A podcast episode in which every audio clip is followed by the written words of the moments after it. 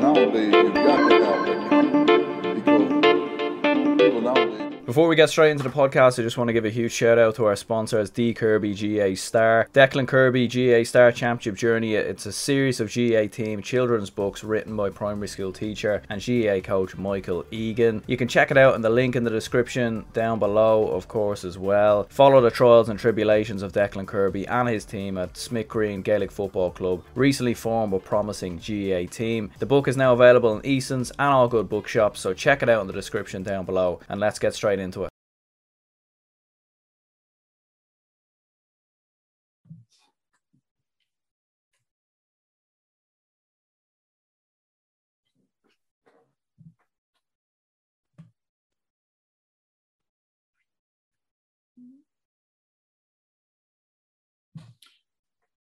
Welcome back to the GAA Fan TV podcast. My name is Aaron. I'm delighted to be joined here by Matthew Hurley from the GAA Statsman podcast. Podcast. We're going to be running through uh, the All Ireland Senior Hurling Championship. We're going to be reviewing the All Ireland Senior Hurling Championship in uh, greater detail. We're going to be grading every county from A to F based on their performance in 2021 in the All Ireland Senior Hurling Championship, and obviously in the league as well. We'll compare the two together and in terms of how counties uh, performed in the entirety of the championship. So we'll be going through each county individually. We'll go through the Joe McDonagh Cup teams briefly as well, and also I suppose we'll we'll touch on some of the lower tier hurling sides as well from the Christy Ring and whatnot. But we won't go in too much detail. We'll focus on, I suppose, the Munster and the Leinster sides, and I suppose we'll start with the the Munster Championship match. We'll get straight into it. I suppose Cork first of all. That was the the team I wanted to start with, obviously, because you're a, a Cork man yourself, and I wanted to kind of get your thoughts, I suppose, after the the Limerick defeat. Like how I suppose a few weeks have passed now. Like how's the how's the form after that defeat? Because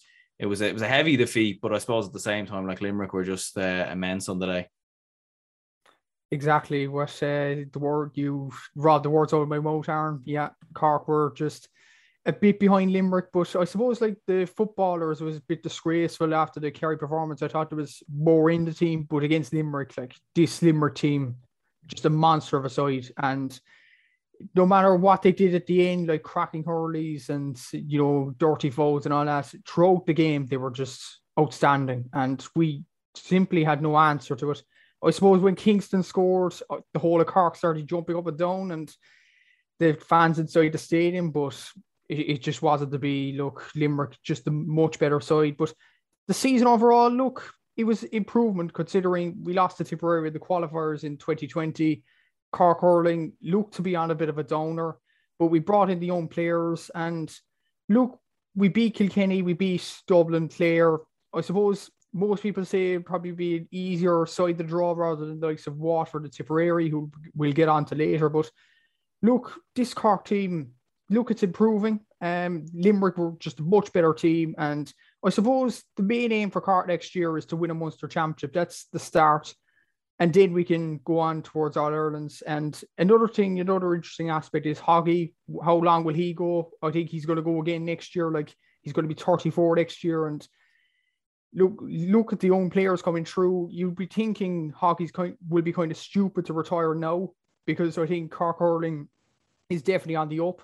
But there's a question when this Cork team will win the All Ireland because this Limerick team, it doesn't seem like it's going to stop anytime soon. They look like the Dublin of today, and they look they look like they're going to win the All Ireland years to come. So it'll be interesting next few years, but definitely progress for Cork, but Limerick the much better team. Yeah, yeah, like um, when you got that goal as well from Shane Kingston, like you were saying before, like because Limerick don't concede that many goals normally, like in you seen Shane Kingston bursting down the left hand side, just run straight through the Limerick defence.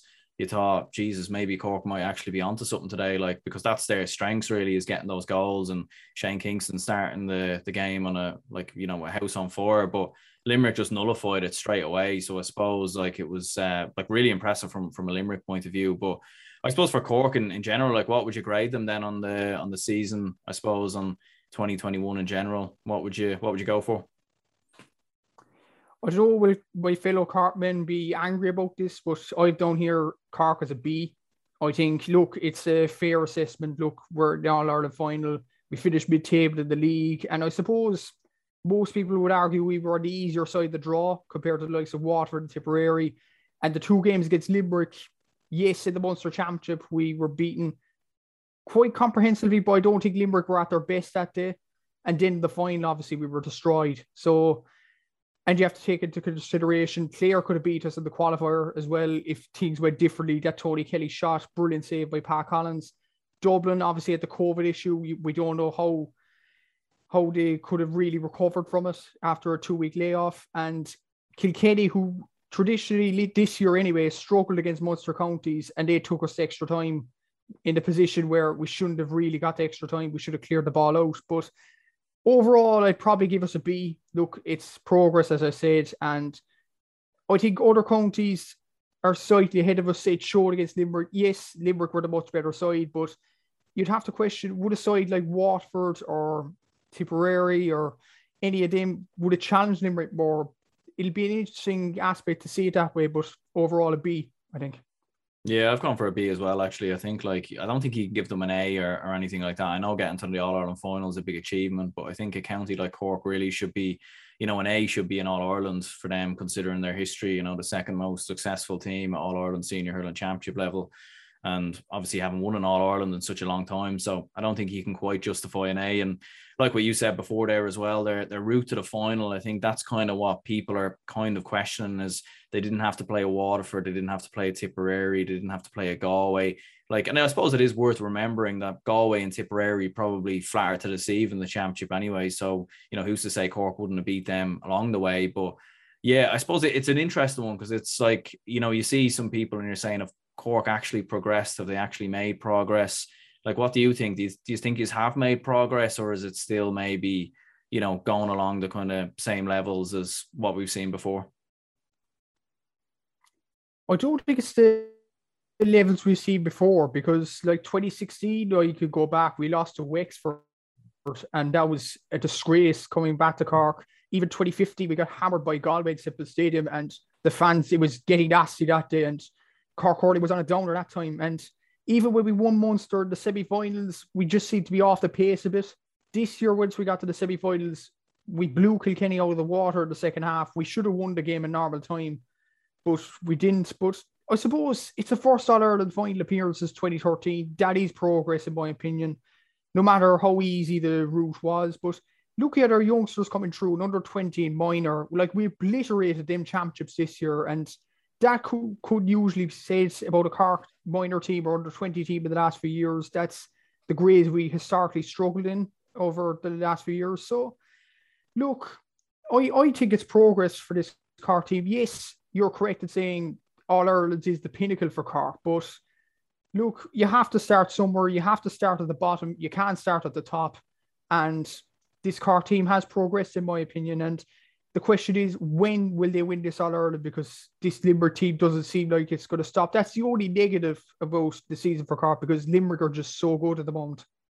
Yeah, like I'd, I'd agree with you as well. I think like any side that really gets to a, an All Ireland final on any level, really, like considering you know where they've been over the past couple of years, I think it's definitely it definitely is progress. Although you could argue maybe just the teams that they've come up against, but I suppose like at the same time, Kilkenny are still a, a, top class team. You know, they've been they've been there thereabouts for the past couple of years. They've all Ireland winners in there.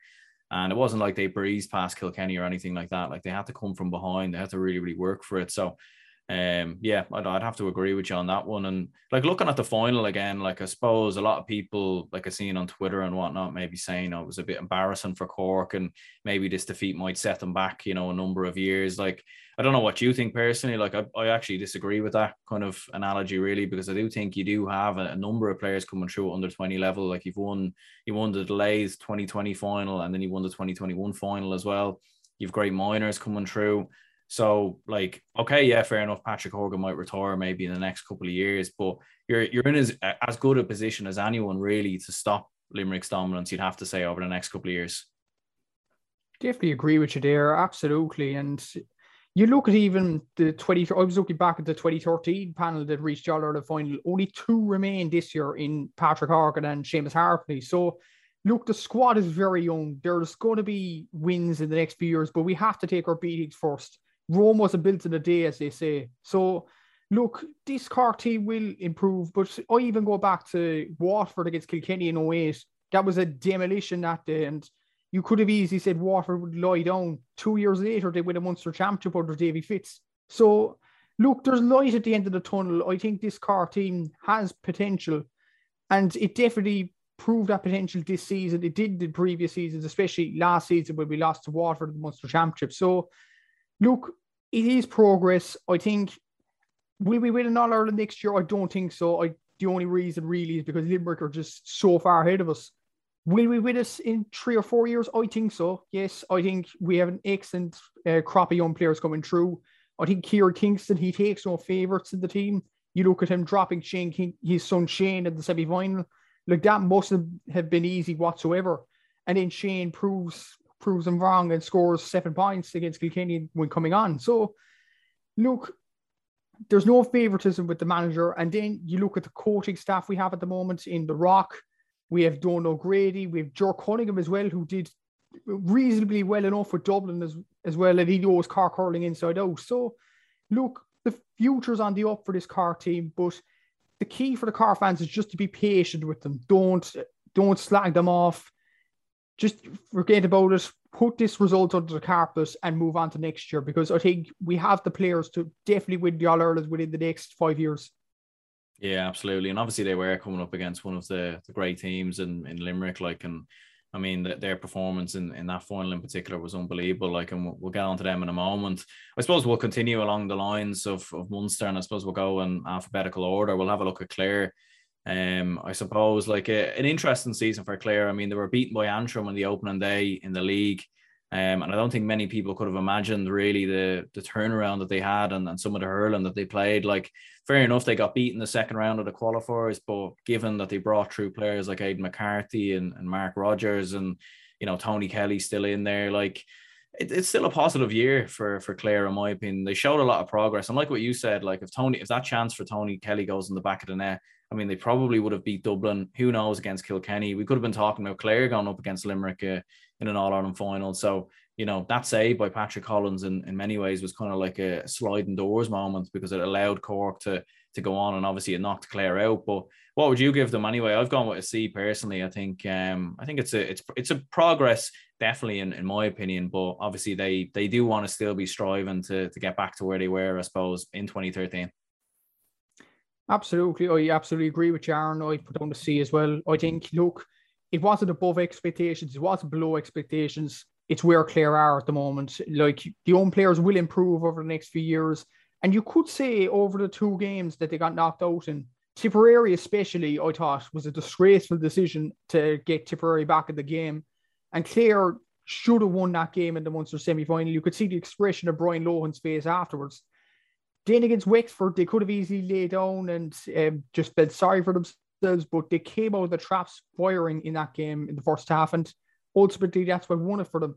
Against Cork, you could argue Clare would have been the All Ireland final, but you could also argue Patrick Collins kind of saved Clare because Clare might have got a hammering in the All Ireland final. And yeah, look, we could you could look at it that way definitely, but and it was a saving grace. So Pat Collins is going to get a statue outside Cusack Park. You, you never know, but but I suppose yeah, C is probably the fair assessment here. I think um, they didn't perform above expectations, below expectations, and I suppose against Antrim we might have said Clare were disgraced that day, but maybe it was because John Conlon, let's not forget, was his first state centre back. He's proved to be a very good centre back, very good option for Clare this season. So they were building the team that time, a new team under Brian Lohan. And the, the news that just came out over the last few weeks, Brian Lohan is going to stay with Clare, I believe. So thank God for that because he's an absolute excellent coach for Clare and deserves more recognition. And he is a passion for Clare hurling and he, he's definitely the right man to take these young players forward. So if Tony Kelly's firing on all cylinders next year and these young lads, like as you said, Mark Rogers or Cathal Malone or Aidan McCarthy fire next year. Clare could could do well next year, maybe even a Munster final appearance. And on a good day against Limerick, where Limerick are off a small bit and Clare are bang on it, who knows? But for now, C is probably a fair assessment. Yeah, yeah, no, I'd, I'd agree with you on that one. Like, and like even looking through, like I'm seeing there, like they actually like at the time of when they got knocked out of the championship, like they create more chances than anyone else. And they had more wides than anyone else in, in the championship at that moment in time. And that kind of tells you that the potential is there. Like if you're creating those chances and you've players like Tony Kelly, Aidan McCarthy, you know, maybe you've a couple of players back from injury next year and a few more, you know, younger players come into the panel. Fair enough, their underage setup doesn't look too good at the moment compared with other counties, but like when they're creating those chances and creating those opportunities, like they definitely have uh, they definitely have a chance to to go on and, and maybe do something kind of special next year. Absolutely. Yeah. You mentioned they're underage. It's it's kind of a terrible year for Clare, but they got hammered by Cork in the first day. But when you consider that Cork minor team hammered everybody else in that championship, maybe it doesn't look so bad for Clare. Just Cork were just unbelievable. Look, so I think there is positives for this Clare team. And if they keep Lohan over the next few years, they keep these young players grounded. Tony Kelly stays around for the next few years. I think he's in his mid 20s now, if I'm not mistaken. So he has a good few years left ahead of him. So, look, this Clare team has the potential to fire. I think if they improve in their shooting next year, who knows where they can go. But for now, I think, look, it was a pro- progress of a season for Clare. Look, they lost to Antrim and yeah, people were saying disgraceful. But at the end of the season, Clare fans are pretty pretty happy with the season gone by. So look, there's positive signs for Clare, especially if Brian Lohan stays for the next few years, definitely. Yeah, and that's kind of the big thing as well as the Brian Lohan situation. Like, does he stay or does he not stay? And I suppose there's been some discussion about him staying, and I've, I've seen a few of the Clare players, Tony Kelly in particular, talking about you know how he needs to stay, and you know that would be a big worry, wouldn't it, if he wasn't kept on? Because you know you'd have to wonder then is you know because all, all the question marks have been over Clare in the past couple of years have been about the county board and behind the scenes and what's going on. And I certainly don't know all the ins and outs of what is going on and what isn't going on, but it would be worrying, in my opinion, if they didn't keep Brian Lohan on because I do think he's made progress. He's made changes to the team. He's done the hard part a little bit by bringing through Aidan McCarthy, Mark Rogers, a few of the other lads. He's had to change the backroom team, you know, and obviously competing with Limerick, who've just rose through the ranks in, in recent seasons. So that would be a worry, wouldn't it, if he uh, if he wasn't kept on? Because then you'd, you'd probably have to say that there's probably much bigger problems going on behind the scenes at, at Clare at the moment. There is big problems. I've been hearing for multiple Clare fans there. There is problems behind the scenes. I really feel sorry for the Clare fans because they deserve a lot better. They're historic hurling county. They won the All Ireland as recently as 2013. So they are big hurling county. And look, as I mentioned with Cork, Rome was a build to the day. Brian Lohan, maybe the first two years weren't perfect for Clare, but you could see the guy he's building. He's building this team and to bigger and better things. Like I even go to, I suppose, the Premier League a few years ago. Like Tottenham finished fifth under Pochettino in 2015, and people were saying, "Is he good enough for Tottenham?" and all that. The next season, Tottenham finished third, and then they finished second, and it was progress for them. Maybe they didn't win a trophy afterwards, but they were competitive in the Champions League even. So the same situation applies to Clare. Look, he's building a team. You have to be patient with him. The Clare County Board have to be patient with him. It's so crucial that, that this happens. And to keep players like Tony Kelly happy, because if Tony Kelly isn't happy, what's the point in having him? Because, you know, if he's not happy playing, he's hurling, doing his skills, what's the point in having him? And uh, what's the point in playing for Clare? Like, so Brian Lohan, it's essential he stays in this Clare team because without him, I don't know who they'll go for, to be honest, because he there's no better man other than himself and Davy Fitz. Well, let's be honest, Davy Fitz not going to go back to Clare. So other than Davy Fitz and Brian Lohan, there isn't really that fella with a bit of passion in Clare. So I suppose Brian Lohan is the guy to take them forward, but the county board, it's so crucial. They have to be patient and give him another two or three years at least.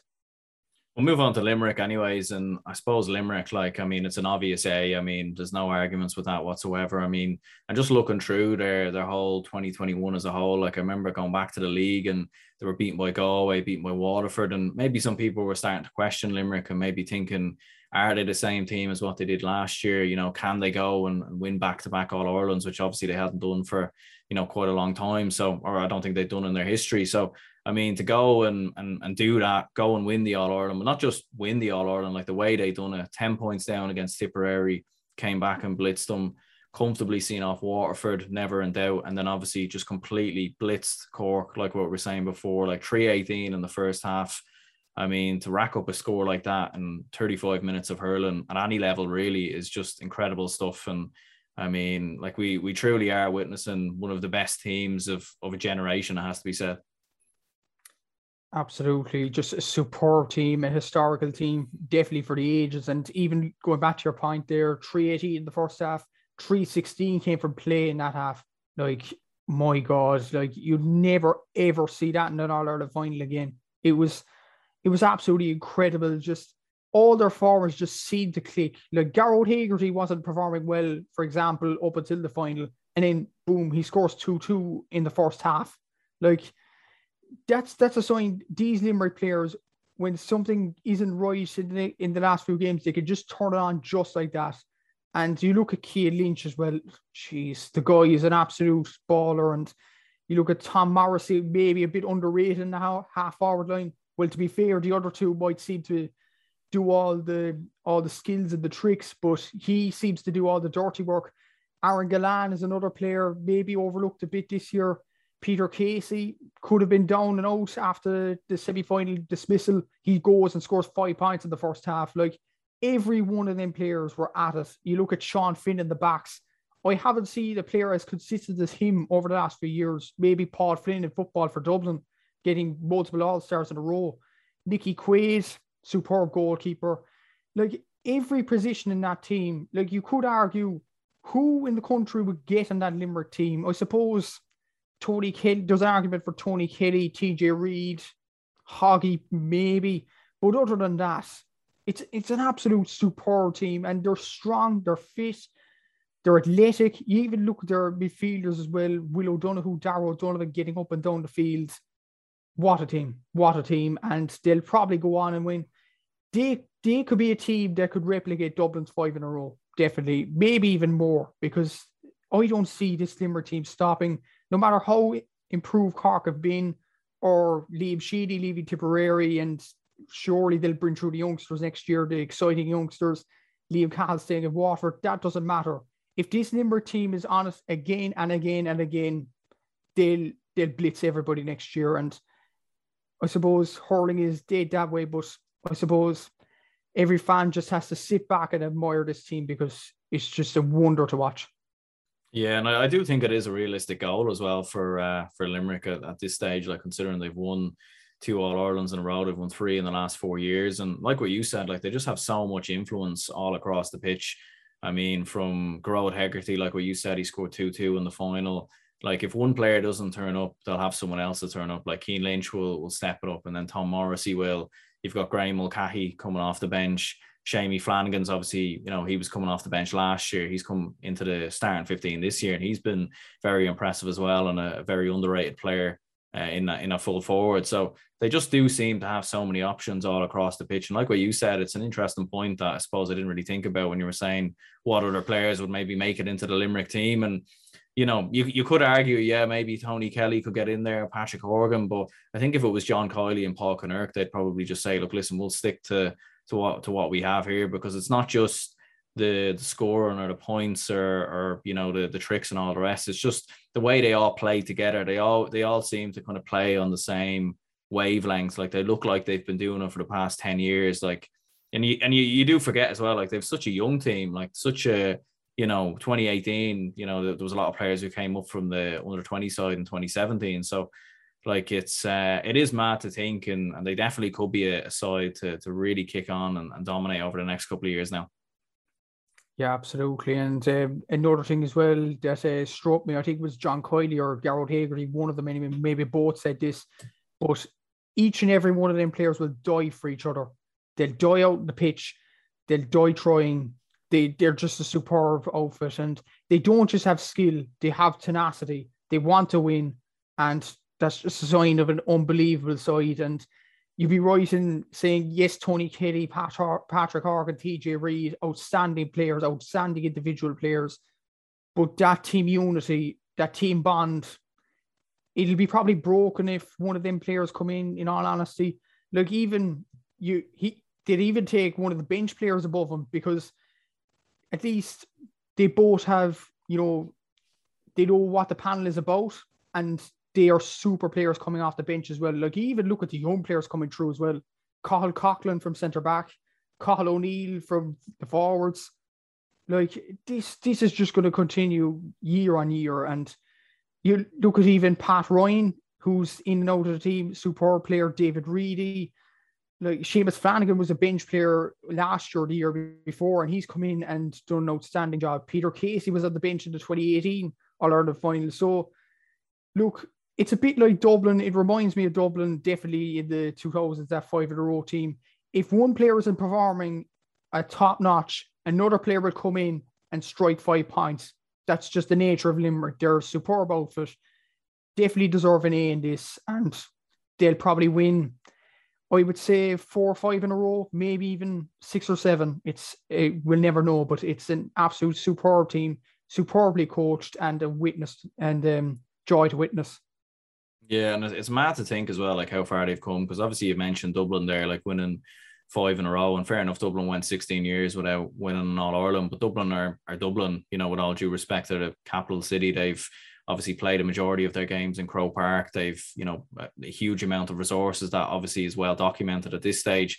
Limerick, on the other hand side of things, like they went 45 years without winning an All Ireland you know, made a couple of All Ireland final appearances here or there, but I can even think back to, funny enough, when Limerick played Dublin, actually, I think it was 2015 or 2016 or something like that in a qualifier game. And I think Limerick beat us by a point or, or we beat them by a point. But I remember coming out of the game and thinking, Jesus, like we should have beat Limerick that day. Like we, you know, like being disappointed with the with the result. Like, and it does show like how far they've come. And and certainly like I'm hoping to to maybe get someone on the inside and from Limerick to come on the podcast at some stage to discuss it more because it is just mad. Like 45 years without winning All Ireland, and then they go and they win one, they win three Munster titles, and you know two more All Irelands, three national leagues. Like it's uh, incredible stuff. And whether it's JP McManus or Paul Kinnerk or John Kiely, I mean, huge amount of credit has to go to all of them really because to to turn things around the way they did like, I mean, it, it does just go to show that you can go from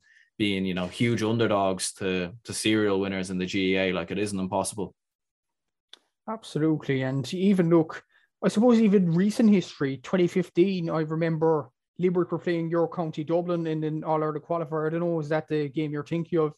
They were cruising at half time, and then lads like David Dotsy O'Callaghan and Paul Ryan and all of them drove Dublin back into the game and Dublin won it. And you'd be questioning where is Limerick hurling going here? Because the, no disrespect to Dublin, they were growing under Ger Cunningham that time, but you, you were questioning that where is Limerick hurling going? And then they lose to Clare in 2016, the qualifiers.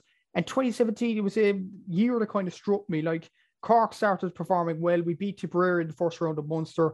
And I was just chatting to a few friends in my old school about our plot to the Munster final. Like we were going to go into the Waterford game, and I was thinking, look, we're on the hard side of the draw, and then the other side, you have look at Clare, Limerick, and one of my friends correct to be saying, look, Clare, decent side, Tony Kelly, and all that, and he ultimately dismissed Limerick. That's what we taught at Limerick in 2017. Now, this was the year before they won the All Ireland. They were they were dumped out of the All Ireland Championship then by Kilkenny in the qualifiers, where they didn't perform well at all. And then 2018, they win the All Ireland. So it's a testament to what John Kiely and Paul Kinnerk and JP McManus have done. It isn't, you, you know, it isn't, you, you would argue it was driven by money, but when you look at the years before that, it was qualifier defeat after qualifier defeat. And you had to question where was Limerick going at that point. A year later, in 2018, they win the All Ireland. They win three All Irelands over the next four years. The rest is history look, it's a superb job that all of them have done, and they definitely deserve credit for that. Yeah, like, and I suppose the money thing kind of always gets thrown at, at counties, you know, when they start being successful. Like, you're seeing a few people do it with Offaly now at the moment. And like, I'd, I'd have to disagree. Like, I think I, fair enough. Like, I can understand maybe why some people want to discredit other counties' achievements, but I think it's not just as simple as you know this isn't FIFA or Ultimate Team or anything like that. You can't just throw money at something and then you know all of a sudden start buying all the best players. Like there's a lot of work that needs to go into it at underage level. You know, facilities, you know, conditioning, everything needs to be right from the top all the way down to the bottom. Um, and yeah, like what you said with John Kiely, like he was obviously manager back in 2017 when they actually got beat. Like, and I think some people forget that. Like, and obviously the Limerick County Board they they stuck with him, and in 2018, you know, he had the ultimate achievement. And it is mad to think with John Kiely because he he sort of probably doesn't get the credit he deserves, in my opinion. And I think it's probably partly down to him as well because he does such a good job at complimenting Paul Kinnerk and he was even saying in a press conference, I think um, after the Waterford game, that it was Paul Kinnerk who who made the switch at one of the water breaks. So, like he's so brilliant at giving other people the credit and giving players the credit, but like he has to take a, a huge amount of credit as well because you know to to win those three All Irelands and to be the ma- the manager and to manage that team and to get them playing the way they the way they have been playing. I mean, it's uh, incredible stuff from from John Kiely. It is incredible stuff. And it's interesting. You go back to the money issue. I suppose you could argue Dublin, Offaly, Limerick, disgrace. But the, the reason people are saying disgrace and all that is because they don't look into the details of what they do with that money. Prime example would be my own county, Cork, how we spent the money over the last few years. There's no point in putting money into something if there's no plan behind it. And um, a prime example would be the footballers with us as well. I don't think Ronan McCarthy, for example, is good enough for the Cork footballers. And we have money behind us with the Sports Direct deal. Again, there's no point in putting uh, money and resources into it unless you don't have the right men in place at the start. You look at Limerick and Dublin, you look at Offaly with Shane Lowry and Michael Duignan. All these counties have something in common. They have the right men in the right place at the right time doing their stuff. And that has to be credited. This money thing, look, it has to be done correctly first. It it can't you can't just um, do a financial takeover, as you said rightly in FIFA, and expect everything to be rosy in the garden. Work has to be done behind the scenes, definitely. And you look at Limerick and Dublin, it's it's proved dividends, and it's going to prove dividends to, to Offaly for the next few years as well. So, look, you can't just throw money at the situation and expect everything to be all right again. There's work that needs to be done behind the scenes like, look, the prime example would be Cork and how it's done badly. How it's done better would be Limerick, Dublin, and Offaly in the future potentially. Yeah, I suppose moving on, we'll, we'll discuss Tipperary. Um, I suppose uh, an interesting year for Tipperary. I mean, showed some good signs of hurling. Like obviously got that win over Clare, but like what you said, obviously that was kind of you know I suppose overshadowed by the Aidan McCarthy incident, um, where obviously Tipperary got a penalty, kind of you know down by the sideline. It should never have been given a, a penalty. Um, so they showed some good, good signs of hurling, but in the end, like getting beat by Waterford, and obviously, you know, they had that 10 point lead against Limerick and threw that game away. Like they were extremely poor in the second half. So, I mean, what have you gone with here? I don't know most very fans agree with this. Maybe they'll say under this or over this. I'm going to go for D. I think, look, they beat Clare, they decent league campaign. Like they in that first half against Limerick, you would have given A for that alone. But then the rest of the championship wasn't great whatsoever. They lost to Waterford. They weren't at against Waterford. They missed some crucial goal chances. And imagine if Tipperary converted them goal chances, what would we be giving them here? But for now, yeah, D I'd have to give because C in my eyes probably in line with expectations. Tipperary have been under expectations over the last few years. And I think it was the right time for Liam Sheedy to go. It'll be interesting to see who replaces him now because Liam Cahill obviously is staying with Waterford.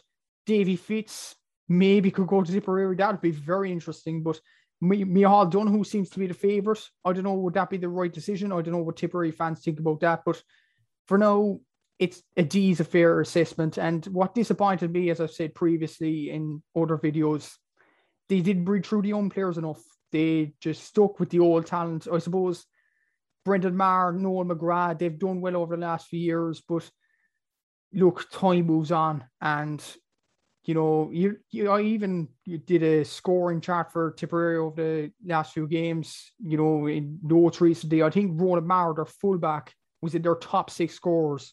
You would expect Noel McGrath to be there, for example. He wasn't there. You could see he's past his best. Look, this Tipperary, most of this Tipperary team is past their best. They should have brought through the young players this year. And for that, I'd have to give him a D.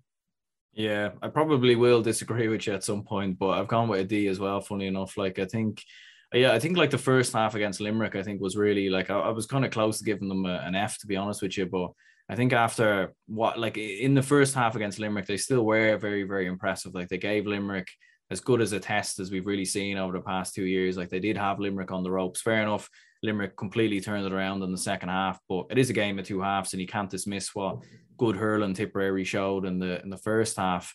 But like what you said, like it is an aging team, and I suppose Liam Sheedy probably didn't really bring through the the younger players in the league. Like he didn't really test them out. And you would feel now with Liam Sheedy stepping away and, and someone coming in that isn't Liam Cahill, that there probably is going to be a real transition now for the next year or so for Tipperary. I mean, it could work in their favour. We've seen with Limerick and they brought through a number of players, you know, in, in 2018, it worked very well for them. But I suppose it's gonna be it's gonna be an interesting watch now for Tipperary over the next couple of years. It is going to be interesting over the next couple of weeks. Never mind years who they bring in as manager. Like Micheál Donoghue's been touted around as the favourite.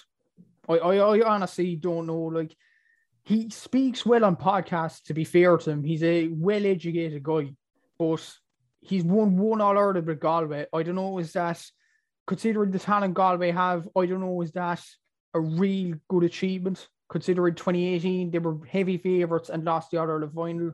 2019 they finished in the group. So would that be an inspiring appointment for Tipperary? Oh, it's very hard to know. Like Davy Fitz is a bit like Jose Mourinho in soccer. It's a one year or two year fix. Tipperary need a future fix. So it's it's going to be hard to see where they go with. Like Liam Cahill would have been the obvious choice, but rightly so, he's stuck with Waterford. He wants to finish what he's already started. Fair play to him for that decision, but I'm not sure Tipperary fans would be happy with that. I don't think they'd be hating Liam Cahill or anything, but they would have wanted him to lead these young players into the senior team. And you look at some of them senior players now retired, Brendan Maher being the first of them over the last few weeks. So a lot of them are going to drop like flies, and them young players aren't getting the experience. So I don't know, would Tipperary be in a bit of a rut in the next few years thinking about it? Like it's going to be a tough process to get through. It's going to be interesting who they appoint as manager in the next few weeks, first of all. And then will that manager in the young players what Liam Sheedy didn't do this year? So it's going to be very interesting to watch this. And yeah, Tipperary hurling could be in a bit of a rut over the next few years. Yeah, it'll be an interesting one, all right. I mean, they certainly do have a lot of good players coming through. You know, the under 20s, obviously, they won a under 20 All Ireland under Liam Cahill there not too long ago. So I suppose they do have the talent coming through, but it is a question of, you know, you don't want to be, if you're rushing all the players in at the same time, like you kind of want to bring those players through slowly through league games, maybe through when you have preseason tournaments and whatnot. And it does feel like now they're going to have to probably like throw players into the deep end a bit. And like what you said there, like I do think Liam Cahill was was right in my opinion actually to to stay at Waterford because I understand maybe why a lot of people were kind of surprised. Like a lot of Tipperary fans I seen were very shocked by the fact that he wanted to stay at Waterford. But when you really look at it, like you know, who is he going to win an All Ireland with quicker? I'd have to say Waterford at, at this moment in time, in my opinion. I think he has a settled squad there. He knows the players inside and out.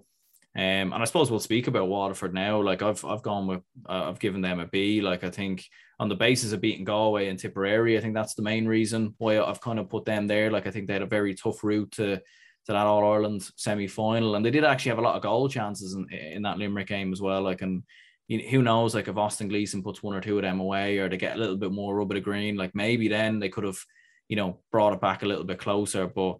I suppose it, you know, it, it's it, it wasn't the second season syndrome that I think a lot of people thought Waterford would get under Liam Cahill, but I suppose at the same time, it, you know, they will be disappointed once again to end the season on on a, another defeat to Limerick. I'd be surprised again, Aaron. I definitely agree with you. How long is this going to continue? But um, yeah, I'd, I'd give them a B as well. They were, look, they against Limerick, they kind of got slaughtered, but at the same time, they were after their fourth week in a row. Like that's going to take a toll on the players. Like the first half, they came out flying out of the traps, and I suppose when Jamie Barron came into the team, they started performing well.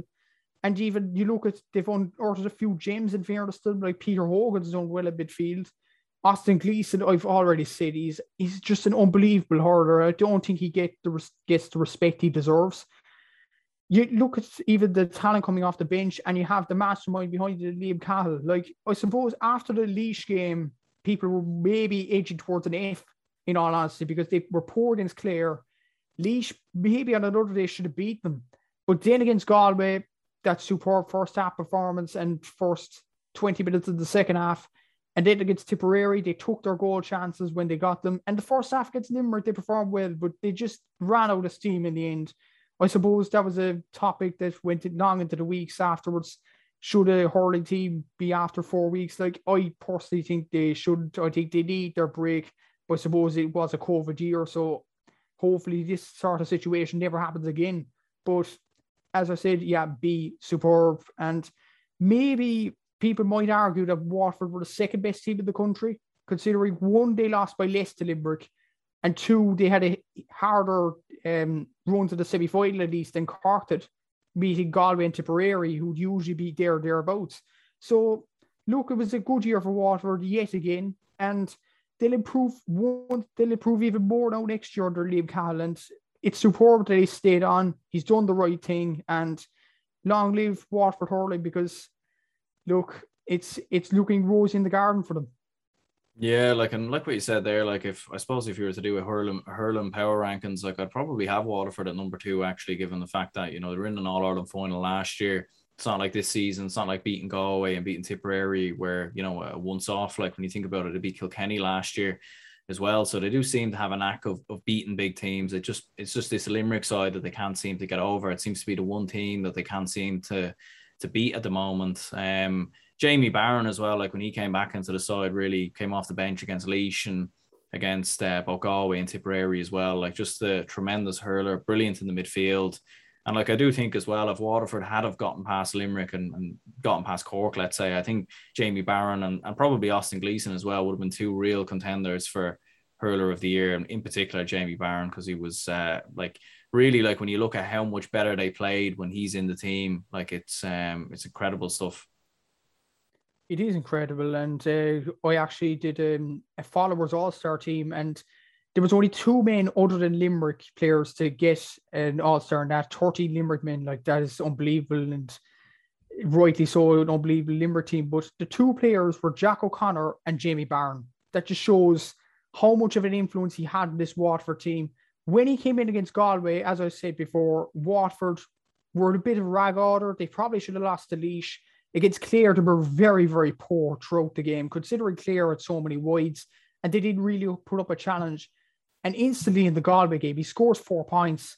What a superb performance. And he controlled the midfield in that day. And you look at the game against Tipperary, again, he scores four points. Superb performance. Like, and against Limerick in the first half, again, pretty, pretty good and held his own against that brilliant Limerick midfield. So yeah, he's been a, he was a revelation coming into that Waterford team in the in the 2021 championship. You look at Austin Gleeson, unbelievable performance. Stephen Bennett putting over frees. I think their wing backs performed well as well. Kieran Bennett and Calum Lyons yet again performed decent. I suppose wasn't as good as last year. People might argue, but he was definitely there thereabouts for at least a nomination for an All Star. He was brilliant. Conor Prunty at full back. They have a very nice team coming around, and they'd be a team to fear over the next few years. But I suppose there is the argument they're the Mayo of hurling. Whenever they go to the final, they choke. But I suppose the players they have, it's absolutely incredible. And Waterford hurling seems to be on the up, and Liam Cahill seems to be getting a very, very good team in place for 2022.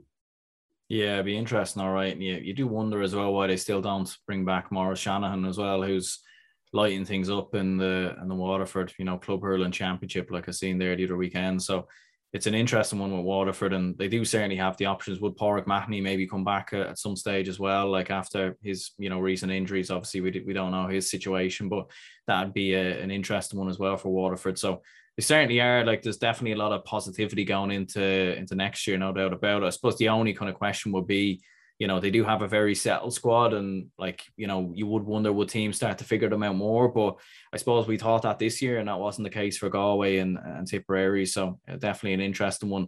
We'll move on to the sides over in Leinster, and I suppose starting with uh, with Antrim. An interesting year for Antrim, like we were saying, like they beat Clare on the opening day, they drew at Wexford. Uh, beat Laois as well. All those games were at Corrigan Park. I remember even watching them against Kilkenny in the league, and they probably nearly could have won that game as well. And that was away from home And then in the championship, they just seemed very flat. They lost to Dublin very comfortably.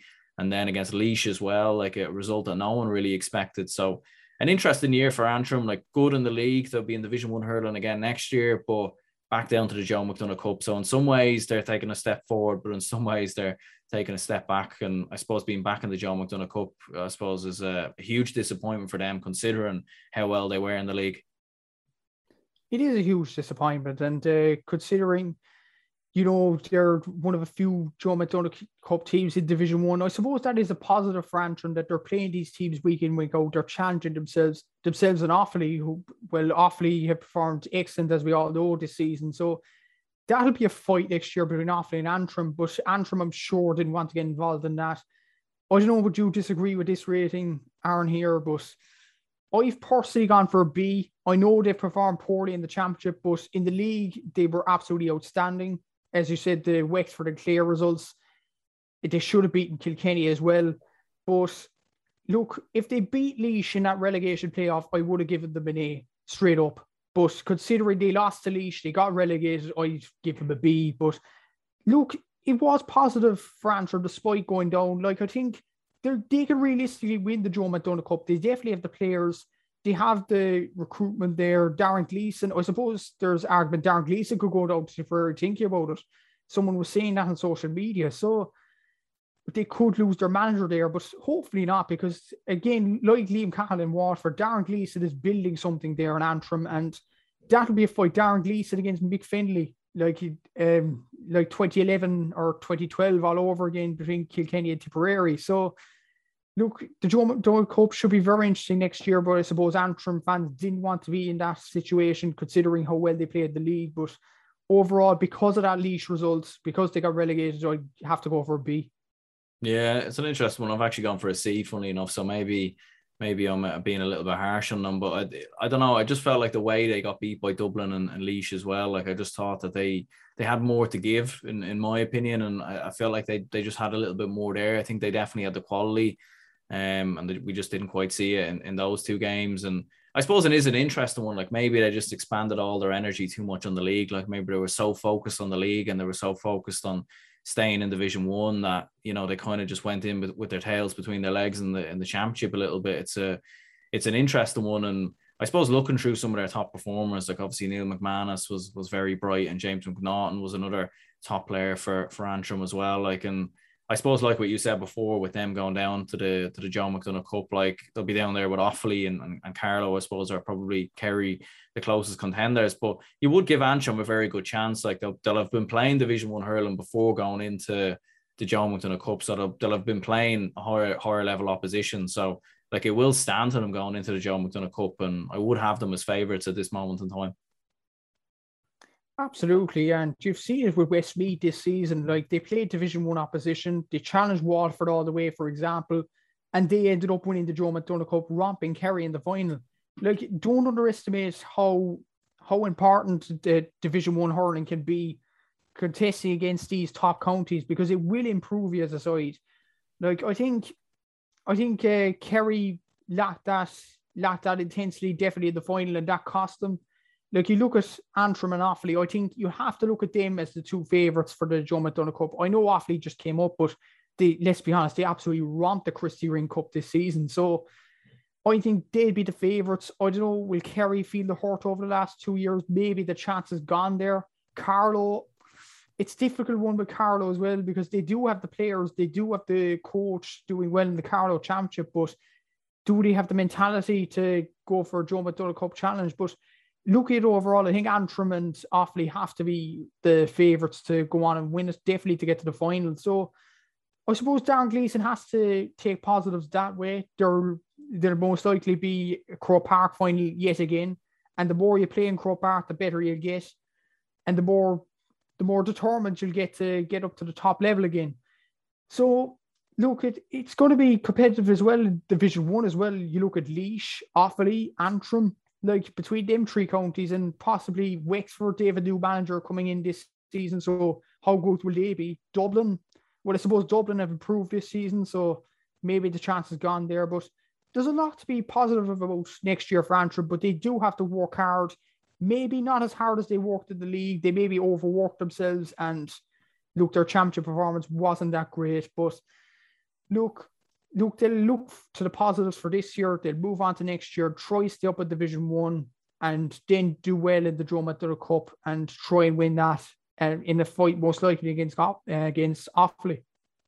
Yeah, yeah, no, that's spot on. Like, and, and moving on to Dublin as well, like, um, like what we were saying there, like, obviously they they gave Dublin a, a, good run for their money in the league, but obviously in the championship it was uh, it was Dublin who comfortably beat them on, on both days. But like for Dublin, I've got I've gone I've given them a C. Like I suppose it's you know they've made some sort of progress this year, like a huge win over over Galway in my opinion. But I do think at the same time, like losing to Cork and then obviously the defeat as well to uh, in the in the other game as well. I can't who, who was it again? I was Kilkenny in the Leinster final. I suppose they did have the COVID situation, so maybe I'm being a, little bit harsh on uh, on my own county there. But I don't know. Like I just I, I still feel like we can do a little bit better, and I still feel like I'm, I'm I don't know. I feel like a C is is generally what I'd I'd go for there. Jeez, that is actually very interesting. Looking at my notes here, I personally put down an A I think Dublin did well this season. I don't know, are you being way too hard on your county there, Aaron? Maybe, maybe, maybe I am slightly, yeah, maybe I am a little bit, but I, I don't know. Maybe I'm maybe I'm just expecting a bit more or something like that. I think because after the Galway win, I thought there was so much promise there. And yeah, fair enough. I, I actually kind of forgot about the, the COVID situation uh, off the top of my head. So I suppose when you do consider that and you, you didn't have Ronan Hayes, maybe maybe you could bring it up to a B, but I, I don't know. I just feel like they they just they just didn't quite show like even in the Cork game as well. Like uh, fair enough, they kind of came back a little bit towards the end of the game, but I still think like they were always beaten and yeah, I I, I don't know. It's very interesting there, and the reason I've actually put them up as an A, like in the game that they weren't affected by the COVID, they obliterated Galway. Well, I suppose Galway didn't perform well this season, but Galway were all other contenders going into it, and that was a superb win for Dublin.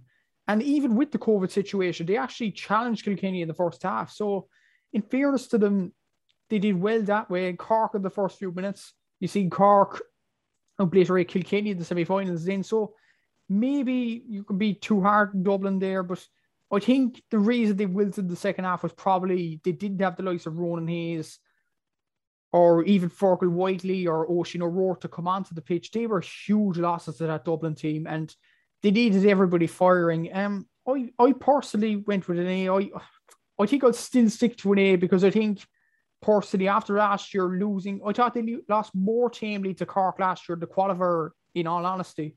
Like I thought they'd put up more more of a challenge there. They put up definitely more of a challenge in the quarterfinal until Cork scored the goals and the game was effectively over. So look, I think there is progress in that Dublin team. It it goes back to the argument Shane Dowling was saying they're not overachieving or underachieving because I suppose look they haven't they haven't done well over the last few years, but everyone knows about the Dublin money situation and all that. Matty Kenny's in charge. They have the players, they have the youngsters coming through. The under 20s proved that this season after reaching the 2020 final. But how many of those will switch to football? Look at Lee Gannon. So that's going to be a problem for Dublin the next few years. But for now, I'd have to give him an A because mainly because of the COVID situation and that historical win over Galway.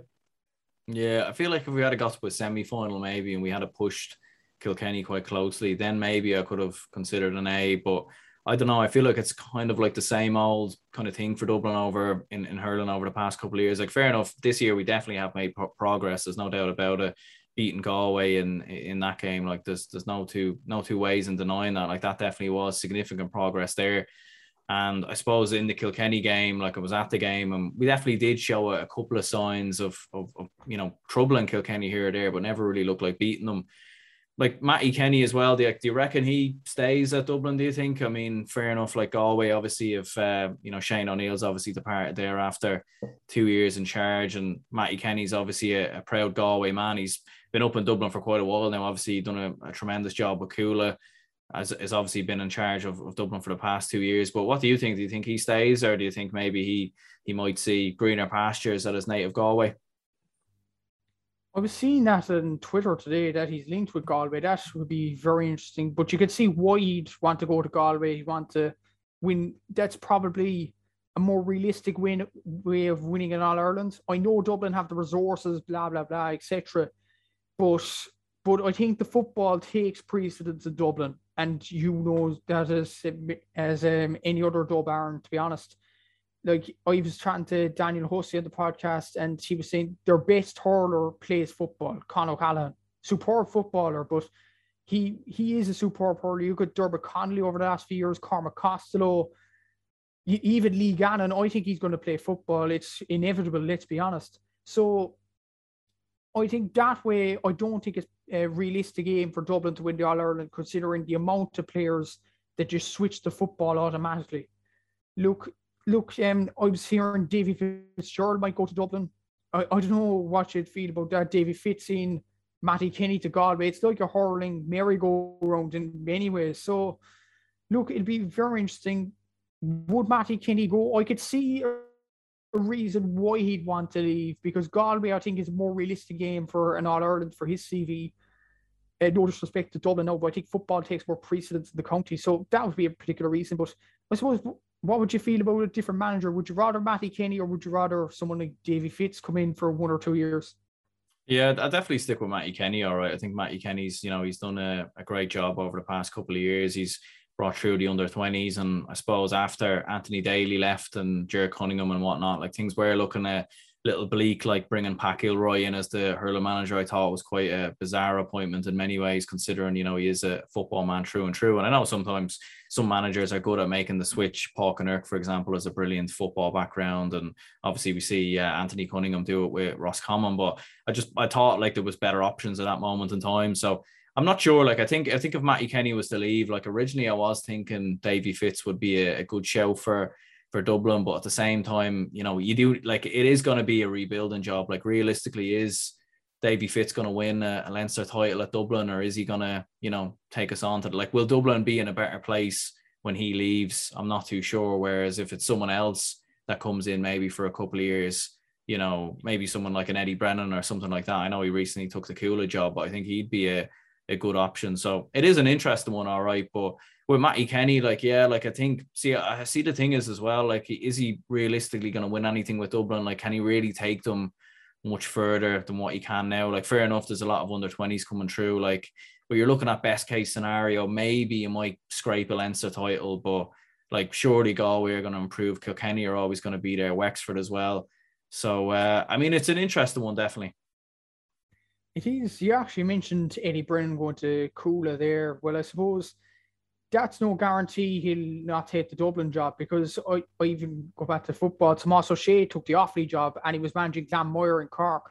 So that's that's no guarantee that he's gonna, you know, eh, stick it out with club. So maybe he'll do a year and maybe he'll get the Dublin job then. And that wouldn't be a bad appointment actually, because you see what he did with Laois. He improved him game on game. And he was quite unlucky to go out. He went out on bad terms with Laois. Maybe people would disagree with that. Well, most people probably agree that Colin Parkinson was being a bit harsh on him. But that's a good show, as I suppose, Eddie Brennan. And considering Davy Fitz, I, am hearing he lives in Clare now and he has to, it's, it's going to be hard to commute. That was one of the reasons that he failed with Wexford this season. So Eddie Brennan actually wouldn't be a bad show. That's if Matty Kenny leaves, of course. But I think he's improved Dublin. He definitely improved them this year. So if they lose Matty Kenny, that'll be a kind of a blow. Maybe one more year, Matty Kenny, but then again, the ship will be gone for the Galway job. So that's for him to decide whether he wants to take that opportunity now or leave it till later on. Like I'm thinking Eddie Brennan could um, be with Cuala for two years. Matty Kenny could have two more years at Dublin, and then Eddie Brennan could get, take the Dublin job just like that. So that'll be very interesting indeed, considering if he gets that club experience and gets the experience in intercounty with Laois, look, anything can happen. Then he's ready to make the step up. We've seen he's a very good manager. So Eddie Brennan, no, you said it, Aaron, is a very interesting um, candidate for the Dublin job in the next few years. Yeah, like and, and I'm sure Eddie Brennan will probably be touted by other counties probably as well. I'm sure if Brian Cody was to step away in the next couple of years and, and maybe if Eddie Brennan did win an All Ireland with Cuala or something like that, maybe he'd be, you know, the next in line. Although I'm sure a lot of people would look at Henry Shefflin automatically.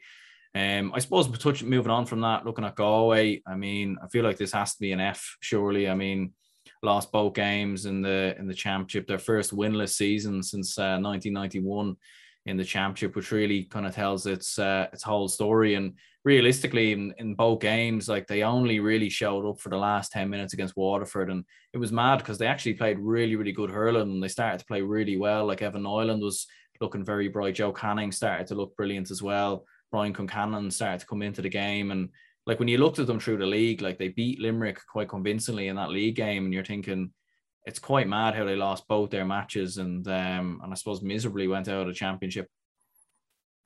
Took the towards out by Motown, really. If yeah, I think out of the countries before we did this, before we recorded, I think there were two in my mind that was bang on hundred percent. Limerick A, Galway F.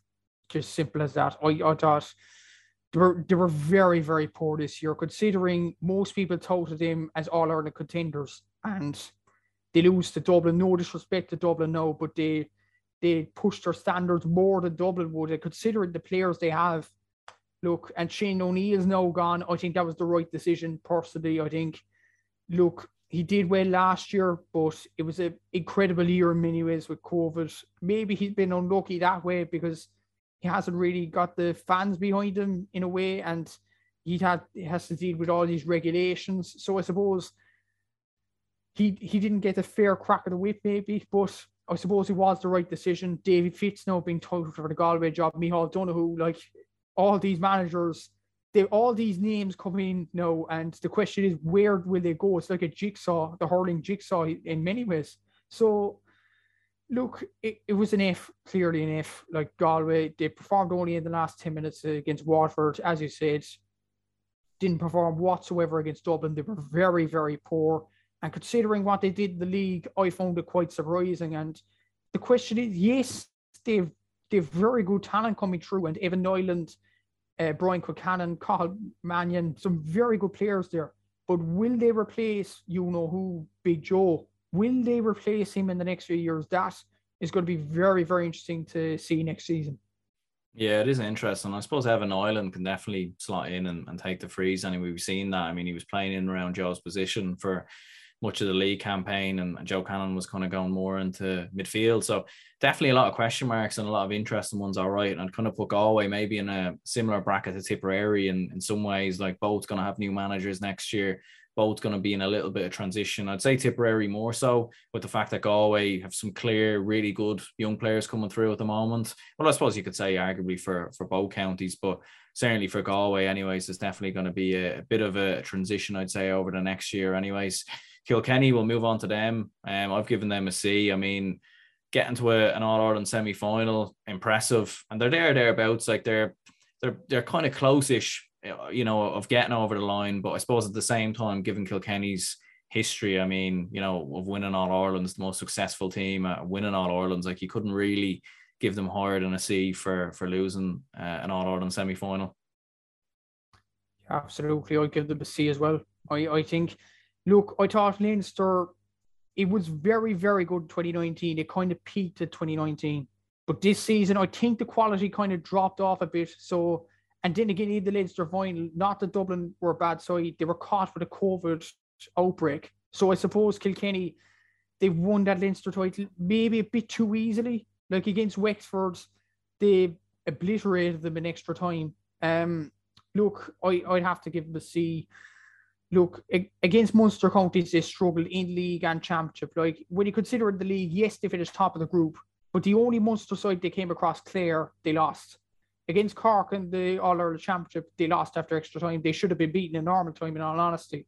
So that's the question. I think the hurling stronghold at the moment is in Munster. They hold all the aces.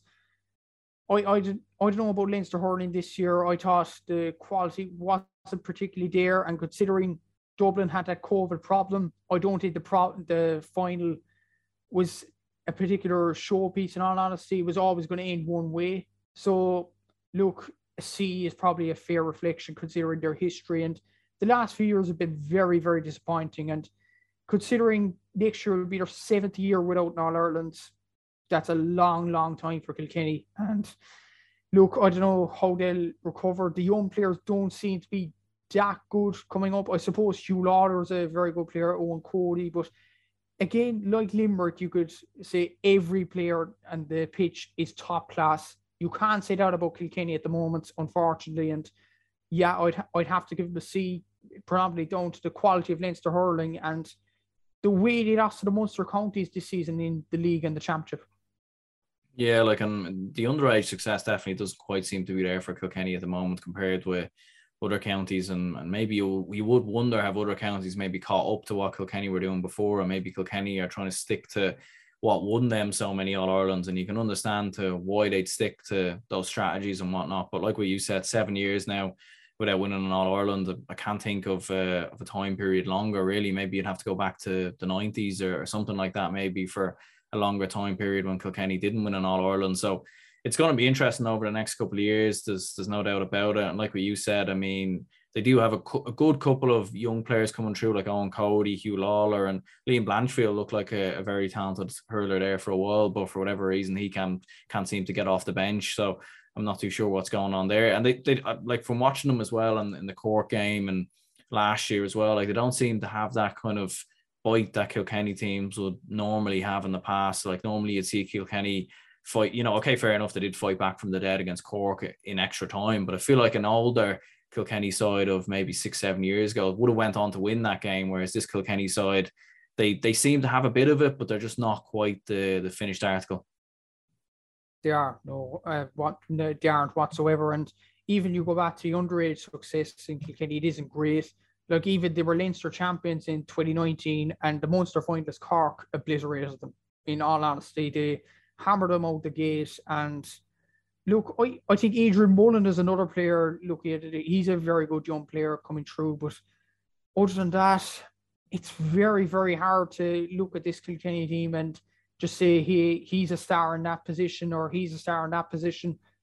They're they're an average team, let's be honest, Aaron. They, they aren't that great. They won't strike fear into the likes of even Cork, Waterford, Limerick over the next few years. I just think they're they're just there now. They yes, they'll be there and thereabouts. They always will for all Irelands. For God's sake, they are Kilkenny after all. But I just don't think the players are quite there. I think Brian Cody might be working wonders with the players he has. I don't think the development line is quite there. And it's definitely showing out in the pitch against particularly Munster sides, Waterford in 2020, Limerick in 2019 obliterated. They should have won that game, and Cork in 2021. So I I I think it sh- it probably be a few bleak years for Kilkenny in the next few years, but eh, for now, C is probably a fair reflection. The Leinster hurling wasn't great now this year, and look, we could see Kilkenny go backwards, and we'll have to see how long Brian Cody has left in the tank, being the Kilkenny manager. Yeah, yeah, absolutely. And I would expect Brian Cody probably to stay on for another couple of years. I feel like he, with the way Kilkenny kind of changed their style a little bit this year and some of the changes he made in the league, like it would be a little bit surprising if he was to step away now. And I feel like we would have probably heard about it by now if he if he was going to go and step away. As for Wexford, um, obviously they were one of the teams that were beaten by Kilkenny in the in the Leinster Championship. Just one championship win this year, and that was against Laois. They lost to Kilkenny, and then obviously they were uh, beaten by Clare in that qualifier game as well. Like they showed some fight uh, against Kilkenny. I thought they were really impressive that day. On another day, could have won that game, and it's mad how the, the championship opened up. Maybe you could have been talking about Wexford getting to a an All Ireland semi final. Then you know, having having played Dublin, who obviously had a lot of COVID cases uh, in that final, so you know, and they did show a, a, bit of promise against Clare in the second half, but I suppose all in all, just another disappointing year for for Wexford. And obviously, Davy Fitz has, stepped away now. He's he's no longer the, the Wexford senior hurling manager, and I suppose a disappointing year for the for the Yellow Bellies. It is a disappointing year considering the talent they have in that team. But I suppose 2019 they peaked winning Leinster, and they that was their chance of reaching All Ireland final. I don't think anybody would uh, disagree with that. Look, it was a weird year for Wexford. Like against Laois, they absolutely obliterated them. I, I watched that game personally. Kilkenny, look, I, I I thought they were poured off in extra time. They wore out, and then against Clare, they just weren't out of the traps quick enough, and that cost them the game eventually. Uh, personally, I'd probably give them a D, slightly under expectations, but uh, way off it as well. I, I, I think most Wexford people be expecting at least a quarter final appearance. They didn't get that this year with the players they have. That was a disappointing aspect. And now to bring you Tipperary coach as their manager, that should be very interesting looking next year.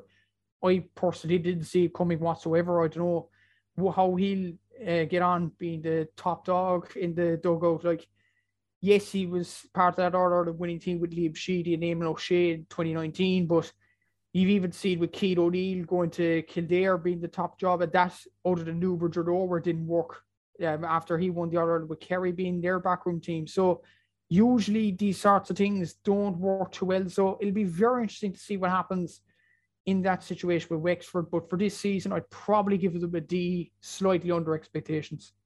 Yeah, I'd agree with you there as well. I've, I've gone for a D as well. Like it, you could give them an F with the fact that you know they they only uh, well, well all due respect, like they beat Laois obviously, but you know, they did show like they were very impressive against Kilkenny in that game. Like they did play well. It wasn't like last year where they were really steamrolled in, in both their two games. And even against Clare in the second half, they did show what they could do. It just seemed that in the first half against Clare, they were extremely poor. And like what you said there with Darragh Egan coming in, I mean, it's definitely a, an interesting appointment, no doubt about it. I mean, I would have thought maybe they would have went with John Meyler, maybe of uh, obviously he's a you know former Cork manager, but he's obviously doing a lot of job, a lot of work in at uh, St Martin's, I believe it is there. So he would have been an interesting shout, but I suppose Darragh Egan is the is the man they've brought in, and um, it will be interesting to keep an eye on on Wexford now next year. Will be very interesting. Uh, just um, you mentioned it there, Aaron. Thank God, because I couldn't remember the guy's name literally. So it it tells you how how interesting disappointment is. And John Meyler mentioning that, I would have thought he'd uh, step up and become the new Wexford manager. Maybe even Liam Dunne making a comeback. I would have expected that maybe, but this guy coming out of uh, Tipperary, Darragh Egan, I, I, I, don't know about him to be honest. I don't know is he cut out to be the top dog in, in management? Will he deal with you know the big players in that Wexford team, the likes of Rory O'Connor, Conor McDonald, and Lee Chin? They'll make him settle in, no doubt about that. But I don't know, will there be even a semi final appearance of this Wexford team over the next few years? It should be very interesting to see this uh, develop. But I, I personally see maybe at most a quarter final appearance next season. But even with these group of young, very good players, young, hungry players, that'll probably be under expectations as well with this Wexford team. I think Wexford people probably want an All Ireland, considering they haven't won one since the 90s, 96, I think it is. So that's a very long time for a proud GAA county. So they'd want an All Ireland. I don't think it's going to come even within the next 10 years, to be honest. So I think this Wexford team is kind of on the way down. Davy Fitz did as much as he could with this Wexford team. And I don't know, this appointment strike um, fear into opponents or strike confidence into Wexford fans, but nevertheless, it should be very interesting going to 2022. Yeah, it's an interesting one, all right. It's nearly like maybe they, um, you know, kind of used up all their budget with Davy Fitz, and, and maybe they've kind of gone for a much more cheaper option or, or something like that. Maybe he didn't fit within the uh, the, the budget, you know, and the Wexford County Board budget or something like that. But we'll, we'll see what happens, anyways. Moving on from that, Laois, Um, I mean, given where they were at the start of the year, like they had a lot of very bad performances at the start of the year in the league. They were, you know, obviously hammered by Wexford in the championship. Things were looking quite bleak. Uh, got that win over Antrim, a huge win, their first win of the year. And then against Waterford, they actually were leading against Waterford going into the final few minutes, and you're actually thinking they could pull off a, massive shock here. Obviously, Waterford turned it around, won the game, but I've gone for a B in the end. I think they, um, you know, an impressive enough year by their standards. They stay in Division One hurling, they stay in the All Ireland Senior Hurling Championship as well. So, given where they were at the start of the year, and given what we'd seen last year as well, given the fact that Eddie Brennan stepped away, I think um, impressive enough from from Laois. Impressive enough the way they recovered, I suppose, but I've actually gone under that, Aaron. I've gone for C. I I I just think there with the players Laois have, I think there was more in that team. And considering what happened in the league at the start of the year, what happened against Wexford, that annihilation. But then they started to turn it on against Antrim, Waterford, and Westmeath the last three games, really. And I don't know, does that make a summer whatsoever? I don't think it does. I think it kind of papered over the cracks and what was happening, what the performances were in the league and the game against Wexford. Yes, Wexford were outstanding, but Laois were well, well off at that night, and Wexford absolutely hammered them. So I suppose they beat Antrim, but I suppose when you look at it, Westmeath they only got just got over the line as well. Like I think I think Westmeath had a man sent off if um or was it Lee Short one of them or maybe both of them had a man sent off, so it was a bit of a crazy game. Waterford they could have won that, but they could have won against Clare last season. So I suppose they have the fire in the belly when things go tough. But from the start, they don't seem to be at it. Like they weren't at um it against Dublin in the championship last season. Yes, Dublin, Donal Burke was outstanding that night, but they weren't at it from the start and they paid the heavy price for that. So I think that's where Laois need to improve next year. They need to go full tilt from the start and I suppose save a bit of energy towards the end. Like Antrim exposed all their energy and it cost them. I suppose Laois need to conserve a small bit of energy towards the end, but overall, I'd give them a C in line with expectations. They stayed up in the Liam McCarthy. They weren't impressive in the first few games, and they saved their season with a few, um, a couple of good performances. Yeah, and I suppose Patrick Purcell, he was kind of one of the, the main players who really stood out for Laois. I felt he scored one four, I think, in that Waterford game very impressive stuff. Um, we'll move on to some of the John McDonagh Cup teams. We'll run through these. I suppose Westmeath, first of all, obviously uh, beat or well not beaten, I should say. They won the John McDonagh Cup. Um, and obviously they were beaten by Laois, so they'll be in Division Two hurling next year. But I've gone for a B in the end. Like they they done what was needed. You could argue maybe they should get an A by the fact that they won the John McDonagh, but I do think at the same time getting relegated from uh, from Division One, I do think it kind of balances itself out. So I suppose they done what was needed in, in terms of winning the the John McDonagh Cup. What do you think? Um, I've personally given Westmeath an A. I, I think look, they got relegated from division division one, but let's not forget, look at the group they were in. Munster teams and Galway. You look Cork, Galway, Tipperary, Limerick. Like how on earth are you supposed to get points out of that? And and Waterford as well, they actually put up a challenge against Waterford. In fairness to them, they only lost by three points. Fair play to them. And against Cork, they they lost actually two players early on. I think was one of the many was David Glennon. That was a huge, huge loss for them. Against Tipperary, well, I suppose they got hammered in the other games, but they lost a few key players. They, I think Josh Call did well this season for a young player. Scored, I think, three or four points against Cork, and he did well to be on the losing side, scoring that that score for himself. And then the Joe McDonagh, I think they did what was needed. They won the Joe McDonagh Cup pretty comprehensively against Kerry. It was a complete performance. Let's not forget. I suppose it was overshadowed by the the the height of the Leinster final coming after that. So I'd give Westmeath an A personally. Um, they did what was needed. They won the Joe McDonagh Cup, and they were competitive against the likes of uh, Waterford and Cork for a few minutes in uh, the games of Division One. And let's not forget Kieran Doyle's point, the first day back from COVID. That'll be uh, replayed long into into next year or the year after. And I suppose the relegation playoff, I thought they were a bit unlucky to lose to Laois. And considering Laois or Lee McCarthy side, look, they they lost to seven Liam McCarthy, or was it six McCarthy sides. Laois pretty narrowly. They've on another day they could have won. So overall, I'd give them an A. I I think it was a decent season for Westmeath. Mm. And as for Kildare, I suppose we'll we'll touch on them. Obviously, like Westmeath when they played Kildare, actually Kildare gave them quite a, a, good run for their money, and Kildare have obviously got a good kind of underage setup, kind of at the moment, like a good couple of under twenty players coming through at the moment. But I suppose losing to, to Meath, I mean, that kind of really would have set them back. I mean, everything was perfect in the league, and their two performances against Carlow and Westmeath were perfect, and then they they, they go and get beaten by Meath. Um, obviously a huge win for Meath, and we'll get on for them in a moment. But what have you gone for with Kildare? It's actually a tough one with Kildare because in the league, I watched one of their matches against Donegal. They were outstanding in that division, and they put it up to people in the John McDonagh Cup. They were absolutely brilliant, and the conveyor belt has hand is clearly there. Johnny Byrne seems to be a very good player from centre forward for Kildare.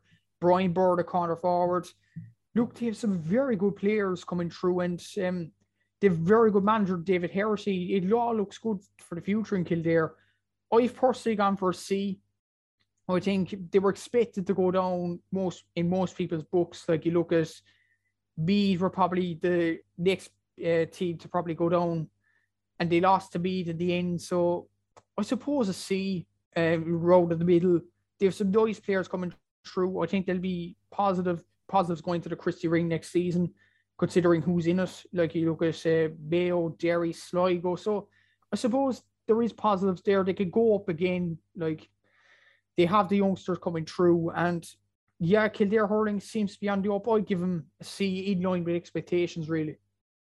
Yeah, I'd, I'd, go with a C as well. I think. Um, I think obviously losing to Meath. I mean, fair enough. They, but I think you know, given their entirety of their 2021 season, I think they were they were fairly impressive. And I, I watched some of that Donegal game as well, and even Jack Sheridan as well as another top class hurler in, in, in that Kildare side. I suppose speaking of Meath, I mean, they got that incredible win over Kildare, like we were saying before, and you know, some very disappointing performances in the league and um, you know, even in the in the John McDonagh Cup at different stages as well. Like they were beaten by Down, I believe, as well, from what I remember. So I mean, they then go and produce a, a, huge win over Kildare, winning winning by ten points. So I've gone for a B in the end. You know, to stay in the John McDonagh Cup, I think is a is a big achievement for them. And um, I mean, it'd be very tough for them to, to stay up there next year, no doubt about that. But for this year, anyway, I think uh, you know, brilliant stuff for Meath. I think it was brilliant stuff for Meath as well. I've actually gone for a B as well. I think, look, they don't have the quality of players as the likes of Carlow, for example, do, or Kerry do, or even Kildare. You look at, I think Kildare have slightly better than players than Meath all over the pitch. So to beat them by 10 points, brilliant performance and well done to Meath for staying up. I'd probably give them a B as well. I suppose some aspects of their season were disappointing, but the main thing is they stayed up at the Joe McDonagh Cup for another season but what I will say, next season is going to be very, very hard for them because Offaly's coming to town next season. They're going to, you see with the Christy Ring, they obliterated everybody by 40 points or plus. And you look at Fennelly in charge, Eoghan Cahill was on form this year. They're coming, they are a coming team. I suppose it will be down to, I suppose, Meath down maybe to go down to the Christy Ring Cup next season. So it will be tough for Meath, but for now, I'd give them a B, yeah. Yeah, and speaking of down, I mean, i have given them a B as well. I mean, they nearly made the Joe McDonagh Cup final in the end. Like they beat Kerry actually in that final league game, but um, they had to beat them by a certain a certain margin. I think it was like four or five points or, or something like that. And they didn't quite do so, but they still did win the game, which was fairly impressive. And Paul Sheehan looks like a, a top class hurler there at the moment, and I suppose like I feel like maybe they're a little underrated a little bit, like maybe down. Like I feel like a lot of people are are looking at some of the other counties sometimes and thinking, oh well, maybe down will get relegated. Maybe because they're an Ulster team and traditionally, you know, Ulster sides haven't been that good and, and hurling and, and down in particular. But I think the work that they're doing in particular is is very impressive. Like the fact that they're solidifying themselves in Joe McDonagh Cup and um, people forget that last year they beat Offaly in the in the Christy Ring. Like they're a good team, and I mean a lot of people might have them as contenders to go down as well next year. But I think in general, like there there's a lot of good work being done and and down at the moment in, in terms of hurling. Yeah, I was I was actually gonna go for C there, but now that you mentioned this, probably a B considering they stayed up, considering they beat Kerry, and considering they're an Ulster, which really despite what Buff Egan says in these stories, it's not a hurling stronghold. Maybe Antrim is, but the, eh, around that really isn't. Like they're they're predominantly football, and to put themselves on the map in hurling, it's absolutely brilliant. And considering the young players coming through in football as well, to do it in both codes for a county like Down, good achievement and good some good work's been done up there. So I'd probably go for B as well. I think to stay up was brilliant, but as you rightly said, Offaly coming up next season. It's going to be a battle between them and me to stay up. Looking at performances this year, I think Down might have the slight edge, but we'll have to see next season. But for now, yeah, I'd, I'd go for B. Like they, for Ulster hurling, they've done absolutely brilliantly. Yeah, absolutely. Like, and as you were saying, like they beat Kerry, and I suppose for Kerry, like it's hard to know really. Like, they fair enough, they made the the John McDonagh Cup final, but they're kind of another team where you're like, have they really have they progressed from last year? Probably not. I mean, they were in a, a group with Meath and Down. If they were in the other group with Carlow Westmeath, or you to swap some teams around, would they have went on to make the final? I suppose that's a, a big question. Like I've gone for a C. I think you know, still getting to a final should be still somewhat commended. Like they did still get to the Joe McDonagh Cup final, but like looking at next year as well in 2022, like I think they'll be okay in terms of fighting off any relegation, but in terms of going for promotion, I think it's going to be very tough because, like what you said, you've Antrim in there, you've Offaly coming up, Carlow will probably regroup as well. So I mean, it's going to be tough for them. It is going to be tough for them. I've I've personally gone for a B. I don't know, is that been too nice to Kerry? Well, that's very unusual for me, as you know, but I, I suppose, look, Kerry is a football stronghold. It's not really a hurling stronghold. It's only really the north of Kerry. I'd be, I'd be, I wouldn't be shocked if some people in Kerry don't know what a hurley is. In all honesty, like it's all football down there. They live and breathe Gaelic football. Like I think there's only eight North Kerry clubs, and they're at this level in hurling, just below the Liam McCarthy. Like people have to take that into consideration. Like, look, Fintan O'Connor over the last few years, he stepped down now, but he he's done an absolutely brilliant job with this Kerry team. And to have players like Shane Conway and Mikey Boyle, to have these players playing for Kerry, I think it's absolutely brilliant. And look, I, I'd honestly love Kerry to to perform well in hurling. It takes a bit of interest off the football for just a small bit. They could have done it in the last few years. Like I was hearing Paul Galvin and Emmett Fitzmaurice were excellent hurlers back in their day, but obviously for obvious reasons they chose football. But I give him a B because it is tough in Kerry every year. You know, the fans are behind the footballers. Hurling's really put to one side. There's eight clubs. They're overachieving, in all honesty. And I, I'd probably give him a B. There is some Kerry kids now picking up the Hurley stick, which is absolutely brilliant because hurling should be developed more in Kerry. And you see, Buff Egan is a Kerry man himself, and he'd want to develop hurling more. So I suppose for the county that's in it to reach two Joe McDonagh Cup finals in a row, just below the McCarthy, just off it, I'd give them a B because firstly, I think they're punching above their weight. Yeah, is a fair point as well. Like when you kind of when you kind of factor that all in, like the fact that I suppose you know that there there isn't that many clubs in, in in Kerry like that do play hurling. Like I didn't really think of that myself, so it probably is a, a good point. I suppose for Carlow, like they're an interesting one. Like I, will be honest, I haven't really seen a whole lot of Carlow. To be honest, I've kind of seen them a little bit on the Sunday game and a few YouTube highlights here and there. Like I suppose Marty Kavanagh, obviously that was a huge injury, and he he was unavailable for the Joe McDonagh Cup. Like and you know, against Westmeath, like beaten by five points. I didn't see any of the game now, to be perfectly honest, but it was only five points in it. So I'm sure they were, you know, touch and go with Westmeath. They were leading at one point from what I seen. So, I mean, I've gone for a C. Like, I feel like it's it's been okay, like fair enough for them. You know, they haven't got relegated or anything like that. They weren't in a relegation battle. Fair enough, they didn't make the the John McDonagh Cup final, but they were in a tough group. Like, if they had been in Kerry, like if you had to swapped Carlow and Kerry around, for example, I mean, Carlow probably might have made the final, although I think Down actually beat Carlow in the league, so maybe not. But yeah, it's an interesting one. What have you gone for? I've personally gone lower. I've gone D. Personally, I, t- I think Carlow over the last few years have been in the Liam McCarthy Cup and have been constantly in that. Look, you look at the managers they've brought in, the backroom team, the players they have. I think Carlow should be doing a lot better. In in all honesty, I don't know is that an interesting point uh, to you there, but I just think they've performed well in the Liam McCarthy. They were in Division One. Let's not forget they were in Division One in 2020. Let's not forget that they actually challenged sides like Dublin and Laois in Division One. So I, I personally give them a D. Like it's been way too long since Carlow have been outside that hurling stronghold, and they need to get back there as soon as possible. And to finish, I think it was fourth in the group in this group. I think it's very poor for the the whole the tradition of hurling in Carlow, I think it's it's very poor in honesty, and hopefully they'll get back up because Carlow is a is um passionate about their hurling. Like obviously, I had Marty Kavanagh on the podcast recently, and they are you could see they are passionate about their hurling up there. And you look at the clubs they have in Mount Leinster Rangers or or um, a few other dim clubs, like they're they're competitive in the Leinster Club Championship. So the talent is there in Carlow. I'd give him a D. I don't know is that a bit mean for Carlow, but I expect a lot more from them personally.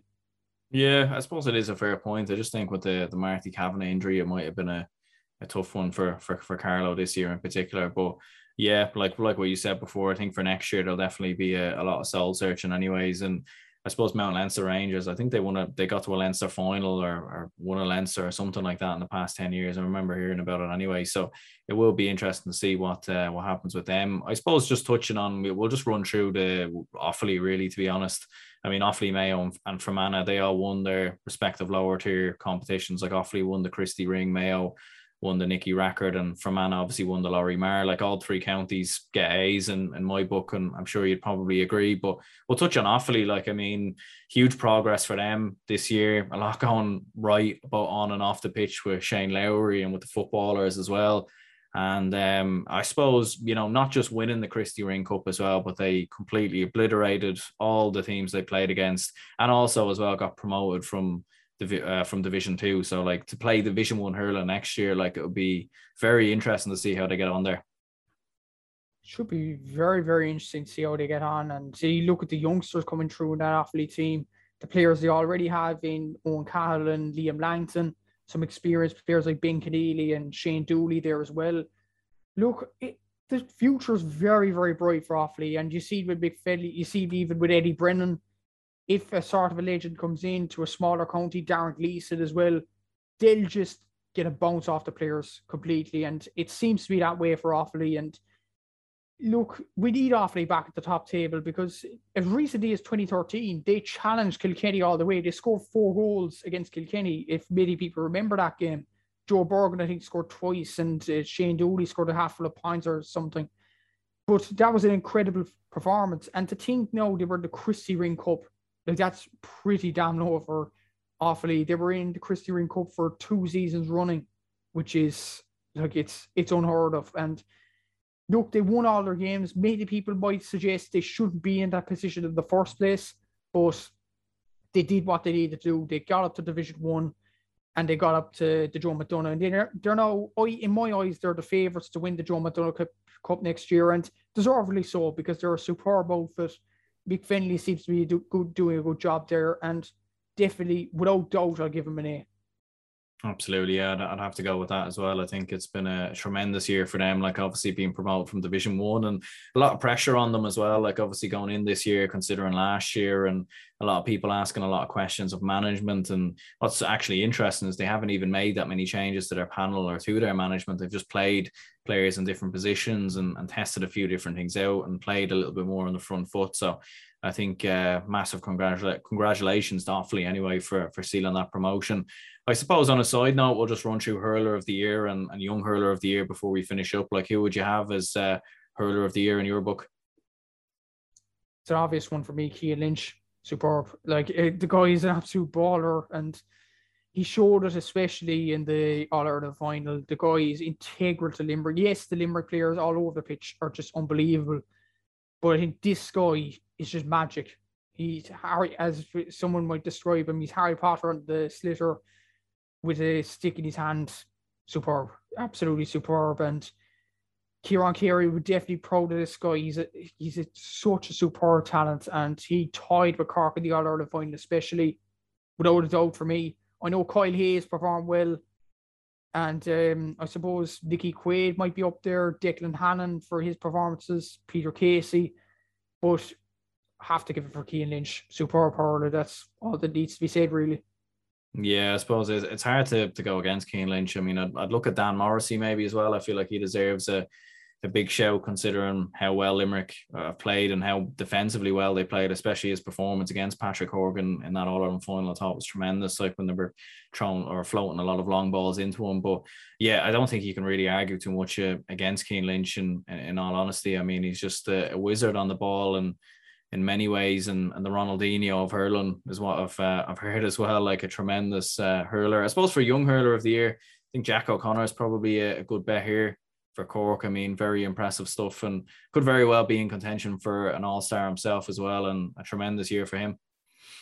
Superb year for him, and um, I suppose in 2018, I I said to my fellow Cork fans, this is the guy to change Cork hurling, like most people laughed at that comment, but I've seen him for Sarsfield's down through the years. The guy is an absolute goal getter. He gets the ball, he runs straight towards goal, and that's what Cork uh, fans needed over the last few years. And we got it finally this year when he started getting more game time. And what a season! what a season. Maybe he was marked out of the game against Limerick, but that's testament to how well the Limerick backs did on him. But that goal against Kilkenny will go down long into the memory and superb performance for Jack O'Connor.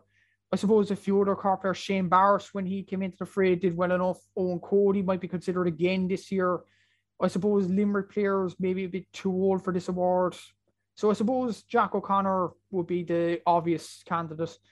Maybe there's others in there, maybe Mark Rodgers for Clare or Aidan McCarthy, some very good young players there. But Jack O'Connor for me as well, superb talent.